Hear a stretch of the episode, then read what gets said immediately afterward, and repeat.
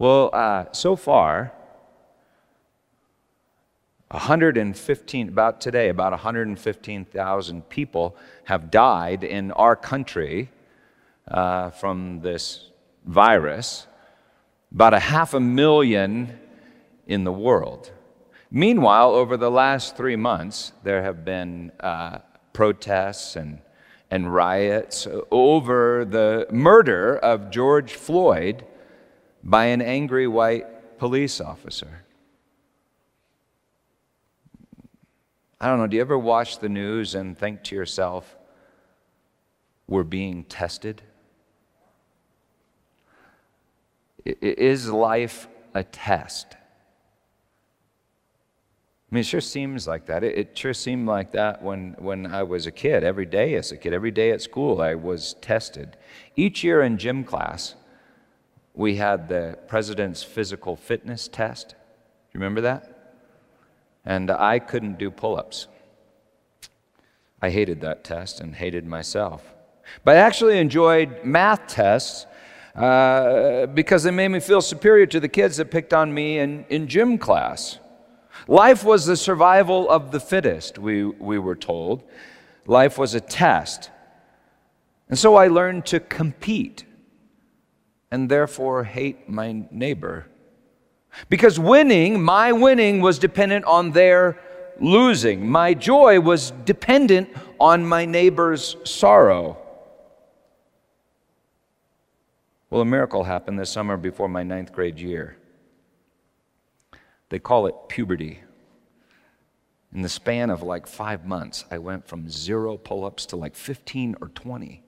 It was awesome. It was a miracle. One day after gym class, leaving the locker room at Heritage High School, um, I remember uh, Jim Rapp was, was still getting dressed. Jim, who used to make fun of me in gym class, who was now weaker than, than me. I remember walking out the door, I turned around, I yelled into the locker room, Jim Rapp's a weenie!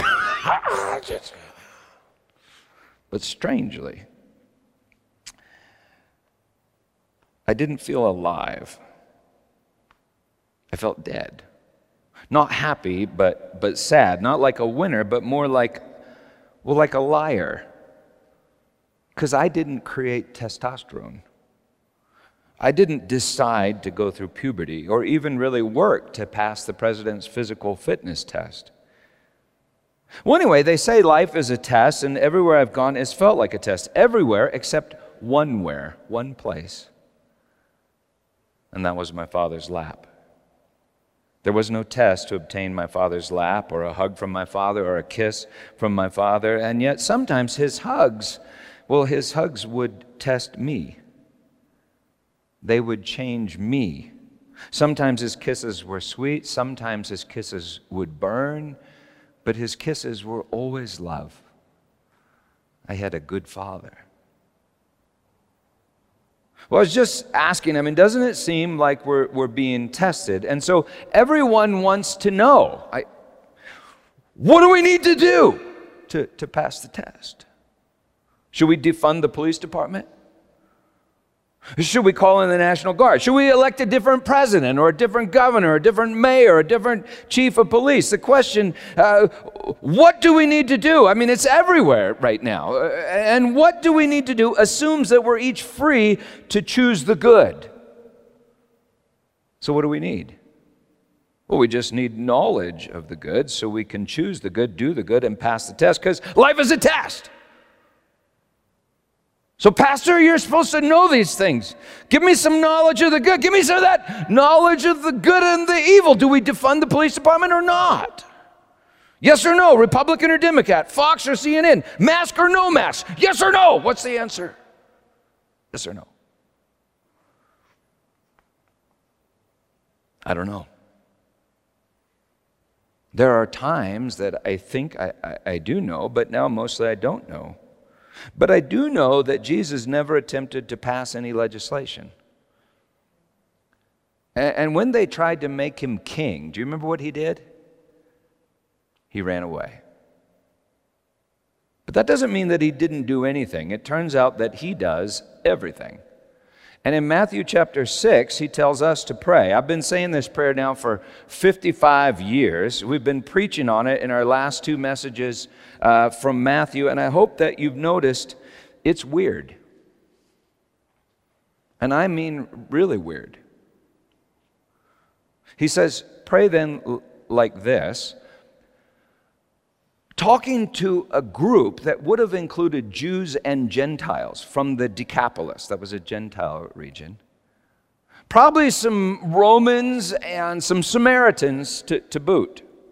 Pray then like this Our Father in heaven, our Father. You see, that means that me and Jim Rapp belong on the same lap, receiving the same hugs, the same kisses because we have the same Father. Pray then like this Our Father in heaven, hallowed be your name, your kingdom come, your will be done, on earth as it is in heaven. Give us this day our daily bread, our manna for uh, the day, and forgive us our debts as we also forgive, or forgive our, our, as we have forgiven, or forgive our debtors. And lead us not into temptation, but deliver us from the evil one. For if you forgive, says Jesus, if you forgive others their trespasses, your heavenly Father will also forgive you. But if you do not forgive others their trespasses, neither will your Father forgive your trespasses. Now, we preached about this last time that the unforgivable sin is, well, obviously, unforgiveness. In other words, you cannot harbor unforgiveness in your heart and enjoy your Father's banquet. Remember, we talked about the Father's banquet last time. Unforgiveness is a debt. Like all debts will be forgiven. In other words, you, you don't have to pay the, the others back. But unforgiveness is a debt that will not be forgiven. Unforgiveness must be paid with forgiveness. We talked about that last time. Well, right after praying about forgiveness, and right before Jesus tells us unforgiveness is unforgivable, he says the strangest thing. Did you catch it? Pray and lead us not into temptation. It seems that one would only pray, lead us not into, into temptation, if, if, sometimes God did lead us into temptation. And why would God lead us into temptation? Well, the word translated temptation is the noun peirasmos, peirasmos, which is also translated test or, or trial.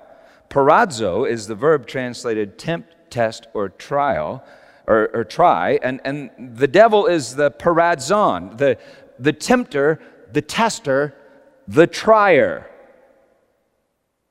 Well, maybe that helps a little bit because we realize life is a test and God tests us. But why would God test us? Is there anything that God does not know? My gym teacher in fourth grade tested me because he did not know, and evidently the President of the United States did not know and needed to know how many pull ups nine year old Peter Hiett could do. But God knows everything. Well, peirasmos means test. And yet, and yet, it does also mean temptation. Well, why, why would God test us? But even worse, why would He lead us into temptation? To be tempted is to be tested with evil, and evil is that which God does not will, that which God does not want. Would God want to lead us into a situation or a place where we would be enticed to want what He does not want? The book of James says that God does not tempt us to evil. And yet, Jesus sure seems to indicate that God leads us into certain situations and places so that the tempter can tempt us with evil. Now, Christians come up with all sorts of twisted ways and strange explanations for why this doesn't mean what it so obviously seems to mean, but Jesus uh, seems, seems to mean it. In fact, just two chapters ago, just right before this, after he was baptized, remember this happened to Jesus. The Holy Spirit, the Holy Spirit, the Spirit of God, leads him into the wilderness. Why? To be tempted by the tempter, the evil one. So he says, Pray, lead us not into temptation, implying that sometimes he does lead us into temptation. Forgive us our debts as we forgive our debtors, and lead us not into temptation, but deliver us from the evil one, the devil, the accuser, and then the warning about forgiveness. So, what kind of evil are we most in danger of, uh, of, of, of being tempted with? Well, maybe Jesus is thinking of unforgiveness. For after all, that is the unforgivable sin that is not forgiven and then renders all other sins unforgiven. It's the one that gives the accuser the victory, right? Because if everyone forgives, it kind of sucks for the prosecuting attorney. He's, he's out of a job, the accuser. Well, anyway, lead us not into temptation is weird. And forgive us as we have also forgiven is weird and terrifying. Unless you forgive others their trespasses, neither will your Father forgive your trespasses. I mean, it sounds like God's forgiveness is a result of mine. And yet, my trespasses were forgiven when? 2,000 years ago on a tree in, in, a garden, or according to the revelation, from the foundation of the world, when and where the Lamb was slain. Sometimes to people that had no time to go and forgive other people, Jesus just said this Your sins are forgiven you.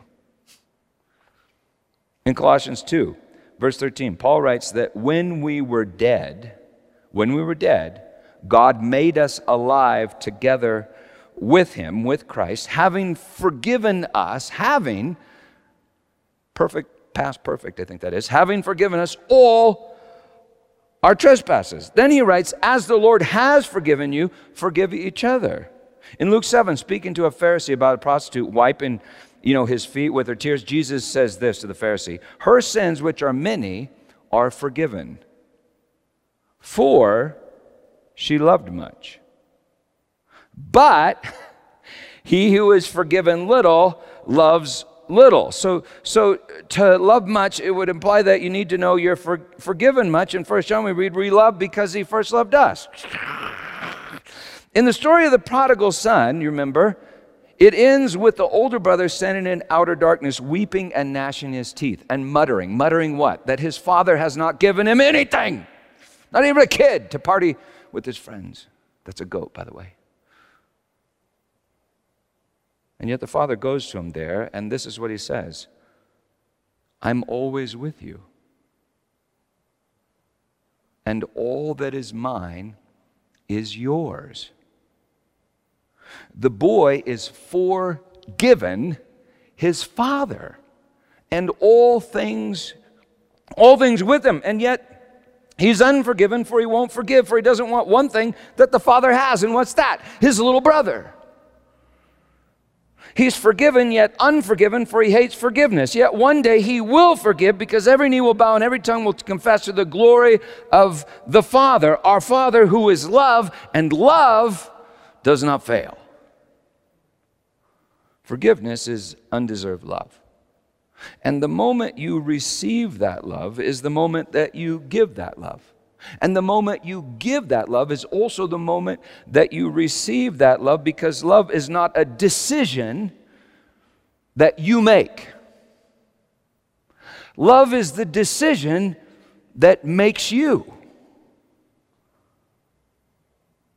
With His Word, His will, His, his judgment. For, forgiveness is like an infinite river of life called love. So the moment you refuse to, to forgive, you, you dam the river. And you can no longer experience forgive, forgiveness. In fact, the life dies. And the love begins to burn. It burns your ego, which is the thing that blocks the river. It burns your pride until you surrender to love and begin to live in love, undammed. Another way to say it is that forgiveness is like a realm or a kingdom. Forgiveness isn't just your ticket to get into the kingdom. Forgiveness is the substance of the kingdom. Let me say this again, because if, if you get this, I think it will really help. Forgiveness is not just your ticket to get into the kingdom, forgiveness is the substance of the kingdom. The, the kingdom is the Father's banquet where everyone loves in freedom.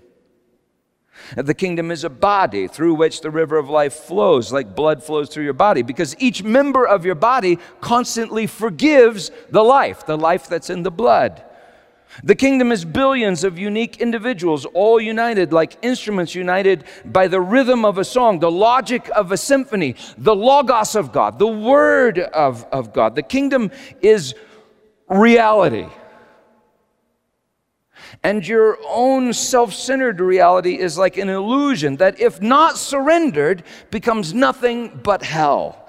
And remember, Jesus has just come preaching repent, think about this differently. The kingdom of heaven is at hand. Now, hopefully, there's a, is there a picture on the screen? If you're new, I apologize for this reference because I, I, don't have time to explain it to you, but you can learn about it in my book, The History of Time and the Genesis of You. But maybe you'll see and dare to believe that we exist on this timeline at, at the edge of the seventh day. Forgiveness is the kingdom, and the kingdom is the seventh day when everything is good and it is finished. For everyone knows that God is love. And everyone knows that God is the creator of everything, which means everyone and everything is grace, which means all is forgiven except for unforgiveness, which is a denial of reality. Reality is all that's good. Reality is all of which God says let it be. Aphiemi in Greek is translated forgiveness or, or let. The new and eternal creation is the manifestation of undeserved love. Your father and all he has is forgiven you, which means unforgiveness is an illusion of your ego, which is experienced as hell in space and time. Now there's another picture on the screen. If you're new, I also apologize for this reference because I don't have time to explain it. But you can learn more about this in the, the, book God and His Body. The proceeds go to the church. And before I die, I think I'm supposed to write a book called The Tree in the Middle of the, of the Garden. But listen close. The boundary between the sixth day of creation and God's promised rest, the endless seventh day, the boundary between the place where men weep and gnash their teeth in outer darkness, and the place where everyone sings in ecstatic praise constantly, the Father's banquet, the boundary between this age and the next age, between time and eternity, is the tree in the middle of the garden. Because we've made an idol out of space and time for the last 300 years, We've been foolishly looking for the Garden of Eden in places like Mesopotamia and Palestine. It may have once been manifest in space and time on the Temple Mount, but you won't find it there now. You'll find it in your heart and in the hearts of those around you. You are the temple that contains the garden, and in the garden, a tree, which is also a throne, and on the throne is the judgment of God. How you relate to the judgment of God is the difference between existing in this age or living in the age to come. Between existing in hell or Hades and living in heaven. Uh, between a prison of fear, resentment, covetousness, and shame, or a dance of gratitude and grace that is forgiveness. This is a picture of the tree in the garden. This is also a, a, picture of the same tree in the garden on the Temple Mount. And this is also a picture an artist's representation of, of the tree in, in the New Jerusalem. You see, this is a picture of the good that also reveals the evil. It's the knowledge of good and evil. And this is a picture of the forgiveness that is the life of God. Jesus is the life of God, it's the tree of life. This is a picture of the judgment of, of God. Now, now, I highly doubt that you just followed all of that but I suspect that you can follow this, a true story. And after I tell the story, we'll get back to our question is life a test? And why would God the Father lead us into temptation? Okay? As most of you know, I've been preaching on the seventh day and the one body of Christ and the tree in the middle of the garden for the last 15 years or so. And, and I was certainly. Uh, preaching on it eight years ago as we were preaching through the book of Ephesians one Sunday morning uh, in, in the building we were meeting in before this one. Toward the end of the message, I read Ephesians 2.16, that he, that Christ, might reconcile us both to God in one body through the cross, thereby killing the hostility. My friend uh, Michael, who's now moved to Hawaii, he, he he said, At that point, Peter, I heard God say, read it again. So he picked up one of the Pew Bibles and he read it again. And he heard God say it again, read it again, read it again. And, and, and as he did, according to Michael, the words came to life. In other words, they were no longer dead law, but they were, they were living life, the life. Michael was transported to heaven and found himself standing in front of Jesus Christ and him crucified. He was right there in front of me, writes Michael in a letter to me that I'll include in the end notes to this sermon. So you can go back and read all of it because it's really cool. He was right there in front of me, writes Michael, his body broken, bloodied, and bruised. It was beautiful. A voice cried out, Go ahead. You know what to do. Go get them. Go on now. They're waiting. At that moment, a certainty came over me that I've never felt before. I knew exactly what to do.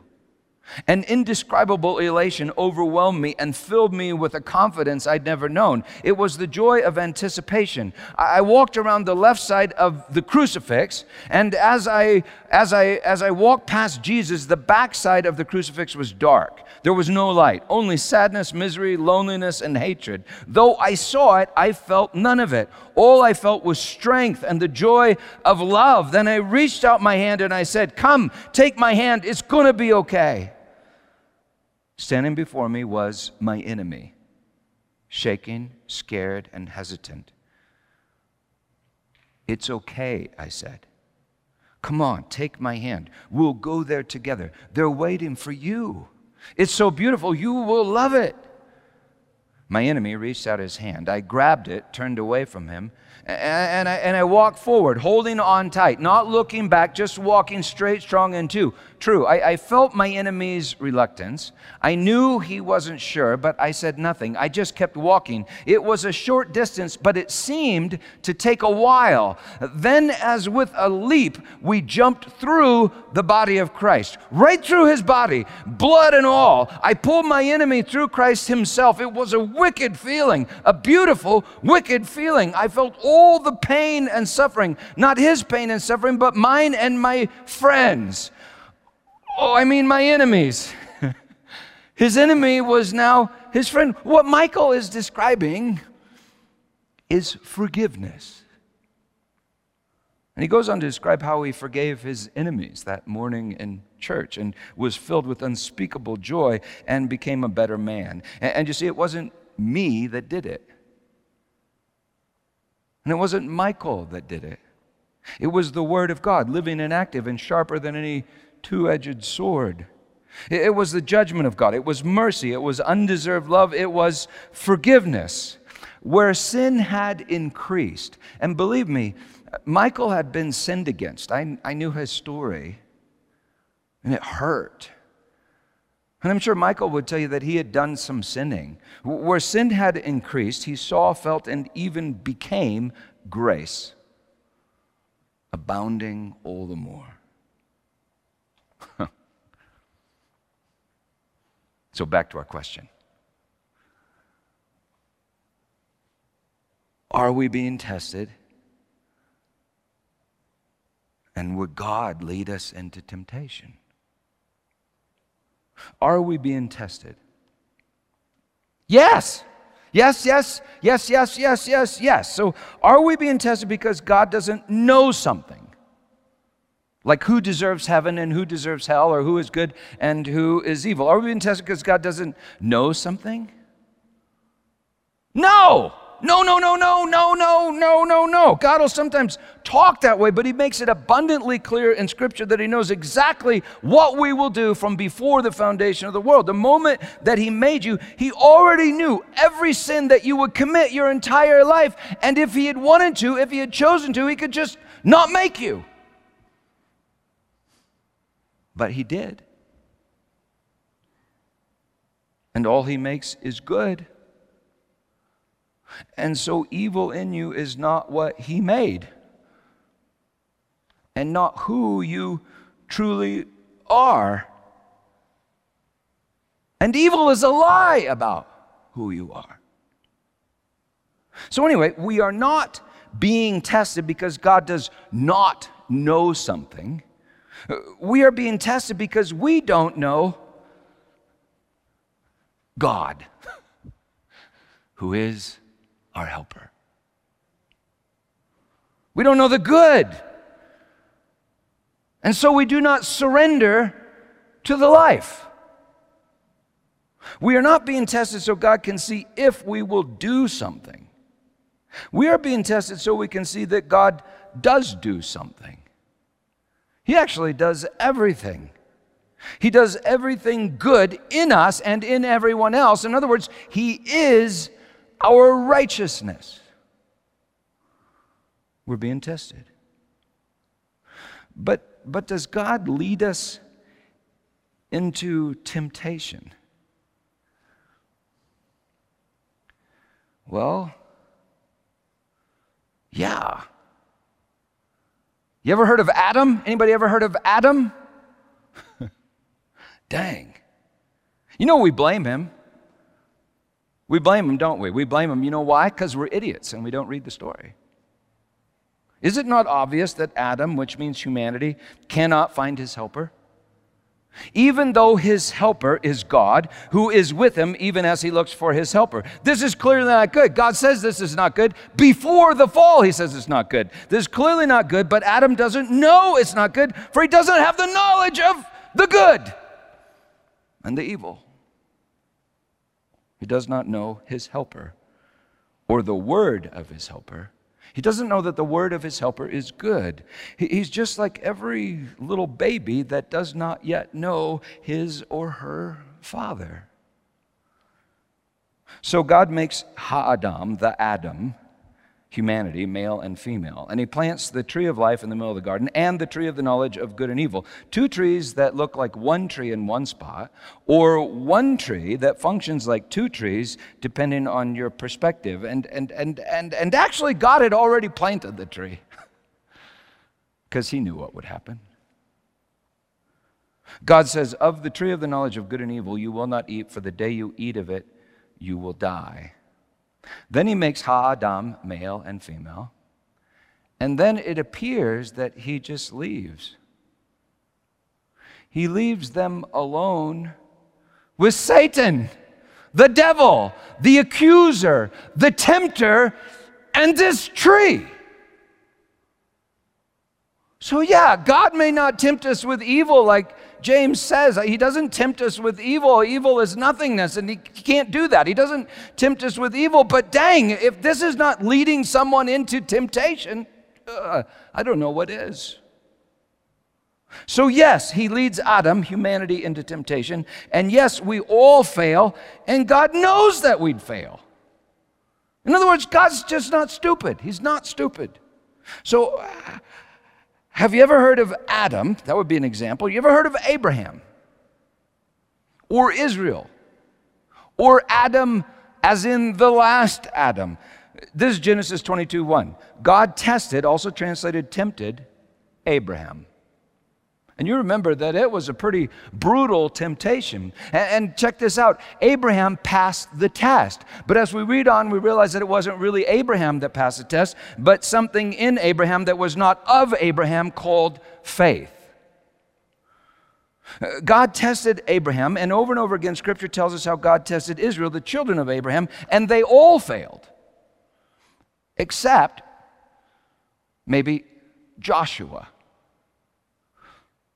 which is just Hebrew for the name Jesus. Well, then Caleb, which means something like dog. So Jesus and his dog. It's an interesting little thing. But anyway, God tested them for 40 years in the wilderness. And we just read in Matthew 4 1 how Jesus, who is the last Adam, was led by the Holy Spirit into the wilderness for 40 days in order to be tempted by the tempter. And now check this out. In response to the temptation, Jesus says, You shall not tempt, ekparazo, you shall not put the Lord your God to the test. So Jesus passes the test by not putting his father to the test. And this is really fascinating. But whenever God leads people into temptation, the temptation is to tempt him, to put him, the father, to the test. Hebrews 3, we, we read that the day of testing in the wilderness was when the Israelites, quote, put God to the test. So they failed the test by putting God to the test, as he tempted them to do. Uh, they, they failed the test, but God passed the test by providing bread from heaven. And Jesus tells us, hey, uh, I am that bread. And God passed the test by providing water from a rock. And Paul claims that Jesus is the rock, broken by Moses, the law, from which flows a river, a river of life. And God passed the test by leading them into the land through, through Jesus, which is simply the anglicized translation of the Aramaic form of the name Joshua.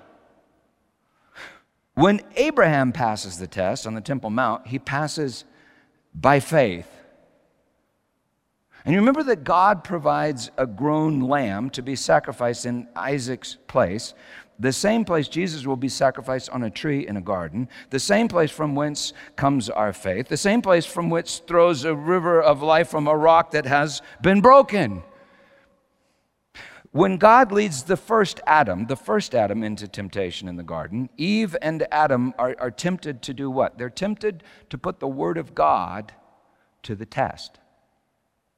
The tempter says, Did God actually say, You will not die?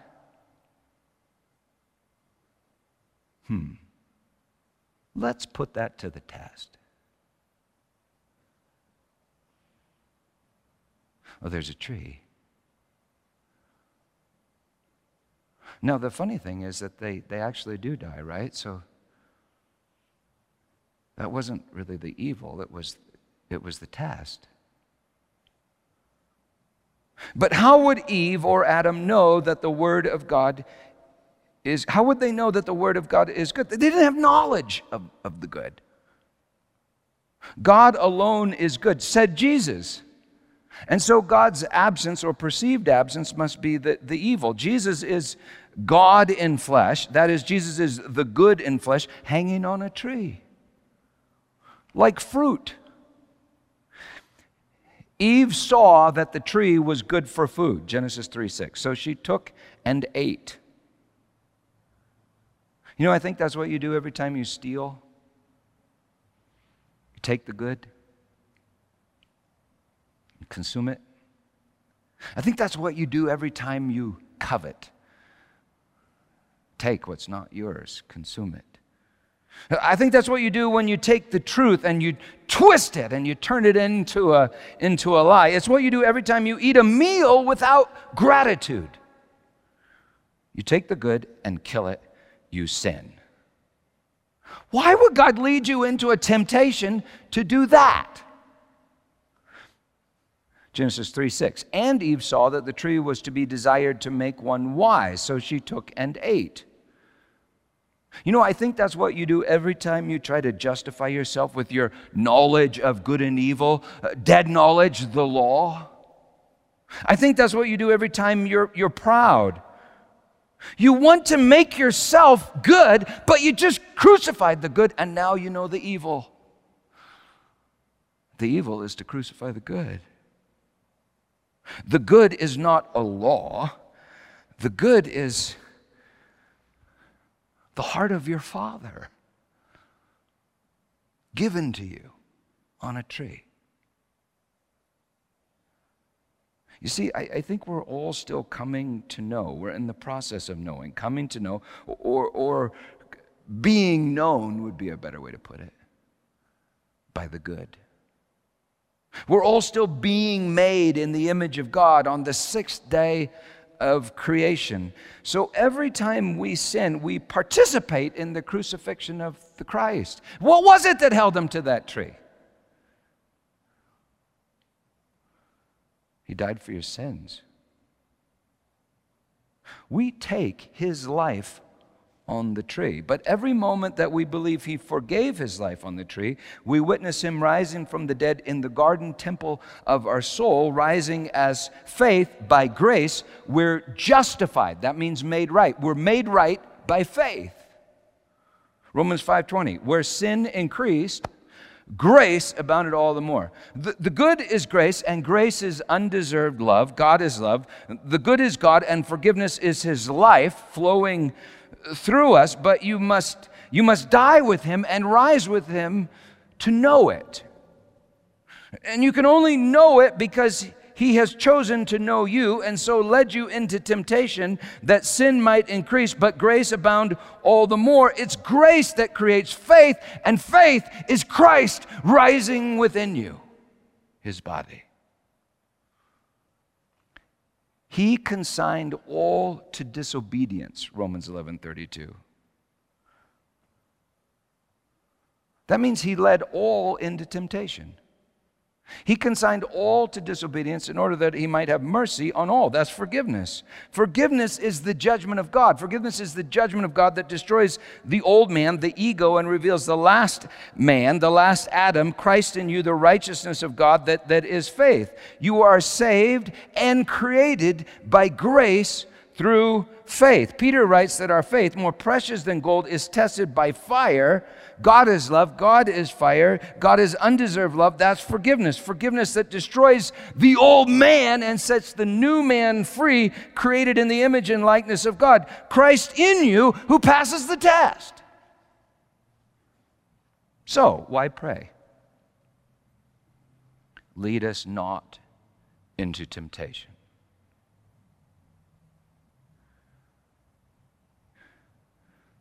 Remember how I told you last time that Coleman crashed my truck? Do you remember that? And, and, and how I forgave him my truck, which meant that Coleman no longer owed me a truck.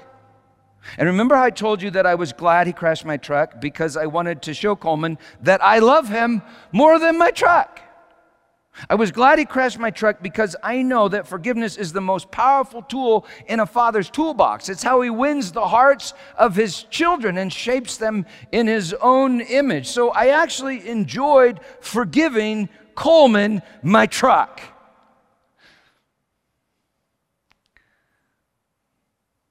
But I have a new truck. And I don't want Coleman to crash my new truck. But if he stopped believing that I loved him, and I will always forgive him, if he refused to forgive his brother John because he didn't believe that I loved and forgave them both, if he forgot that I was good and began to doubt my love, well, you see, I would need to arrange for Coleman to crash another truck so that I could forgive Coleman another truck. But I'd rather that Coleman wouldn't put me and my love to the test because it hurts everyone every time that Coleman crashes a truck. Hurts.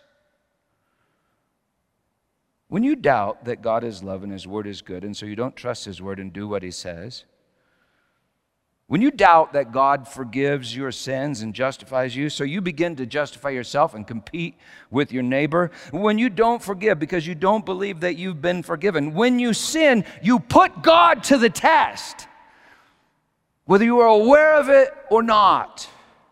You put God to the test, and, and I suspect He will lead you into temptation to expose the fact that you have already failed, and His love will always succeed.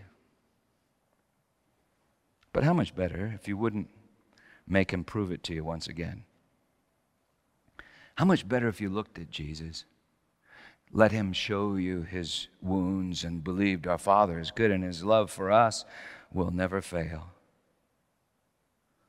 You see, if you refuse to forgive, you do trap yourself in outer darkness, in Hades, in hell.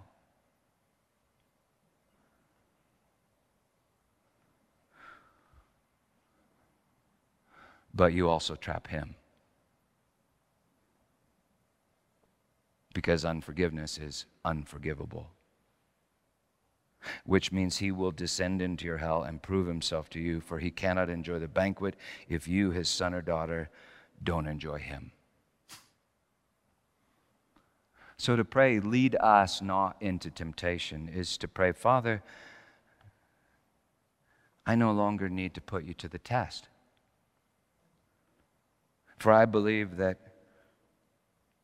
you have passed the test and I am thoroughly loved, absolutely forgiven, and thoroughly loved.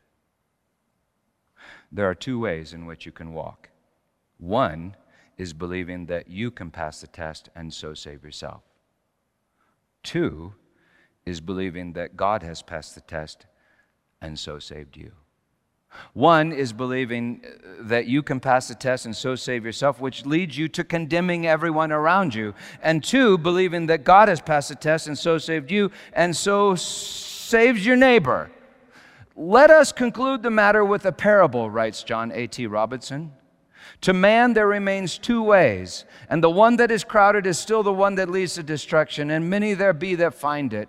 But at some point on that road, be it far or near, each one finds also something, or rather someone else.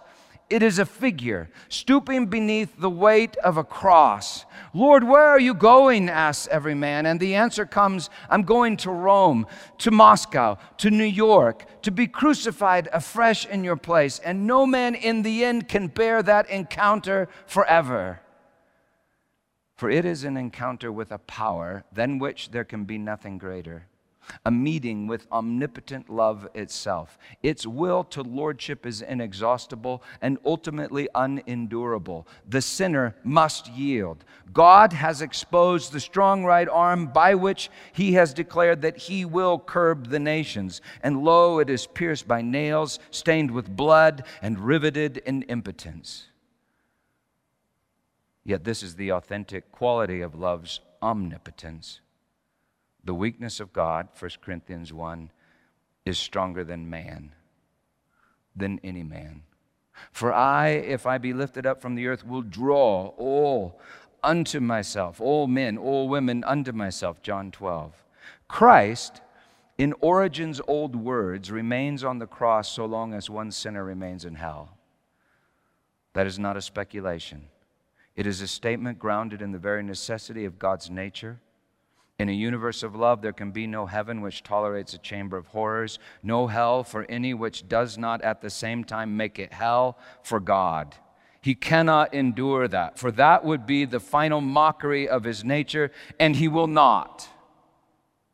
In other words, it's unforgivable. In other words, you must believe that you are forgiven. In other words, the unforgivable sin is to not be saved. And so, he led us all into temptation. Isn't it amazing that he said to Adam, You shall not eat of the tree? And then he appears to arrange everything so that Adam would. And isn't it amazing that he said, for what, thousands of years, you shall not murder? You shall not put the Lord your God to the test. You shall not nail the heart of your father to a tree in a garden and then he arranges absolutely everything. And I mean everything planets, stars, nations, space, and time themselves, so that we would. so that our illusions would fail and we would watch him succeed, so that our pride would fail and we'd watch love conquer, so that we would see his heart and never doubt his intentions again. And so, Jesus, from the bosom of the Father, took bread and broke it. He, he took, took bread that's fruit. Saying, This is my body given to you. And in the same way, he took the cup, the fruit of the vine, and he said, This is the covenant in my blood, poured out for the forgiveness of sins. And he also said this at the table. And remember the guys that are sitting with him. He said, Drink of it, all of you. So, are we being tested? Absolutely. God has led us all into temptation and is exposing the fact that we all have failed. So, so what do we do? Well, apart from Him, we can do nothing. In other words, I don't, I don't think you were born into this world because God needs you to do something. You were born into this world because God wants you to see something. And when you truly see that something, you will do everything. The thing you need to do is see Jesus.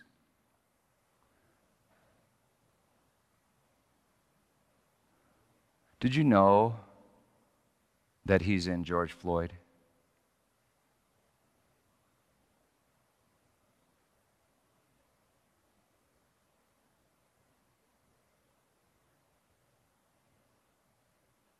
Did you know that he's also in Derek Chauvin? Suffering.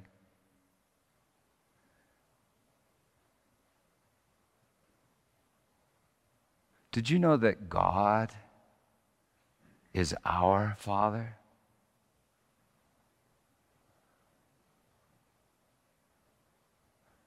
And did you know that His Word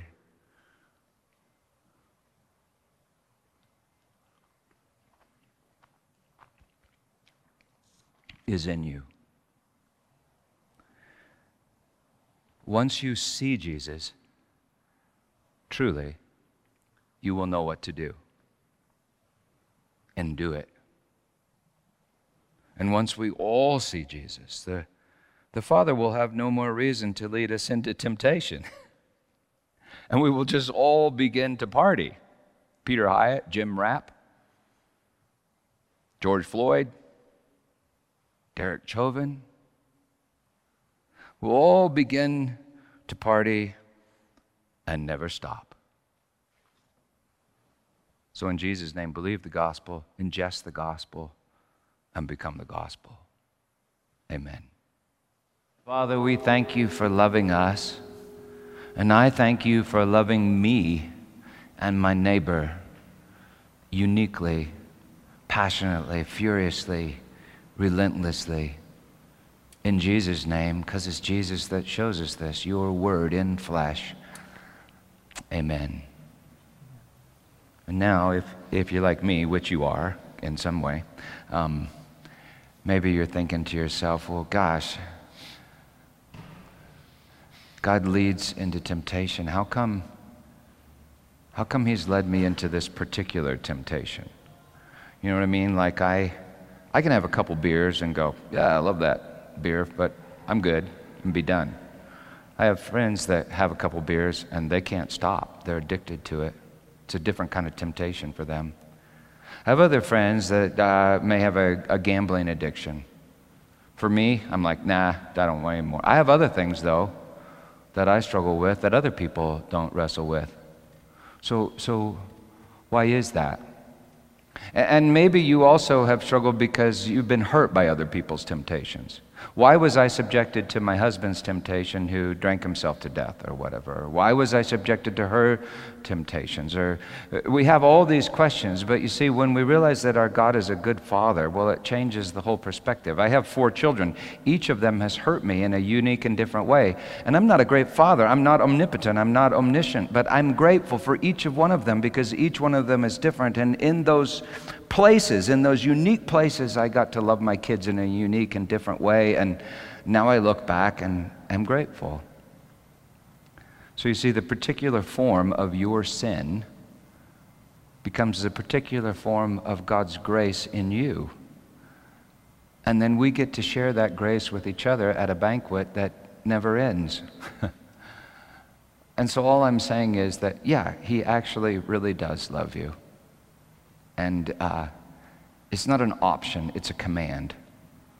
Believe the gospel, believe that good news. In Jesus' name, amen.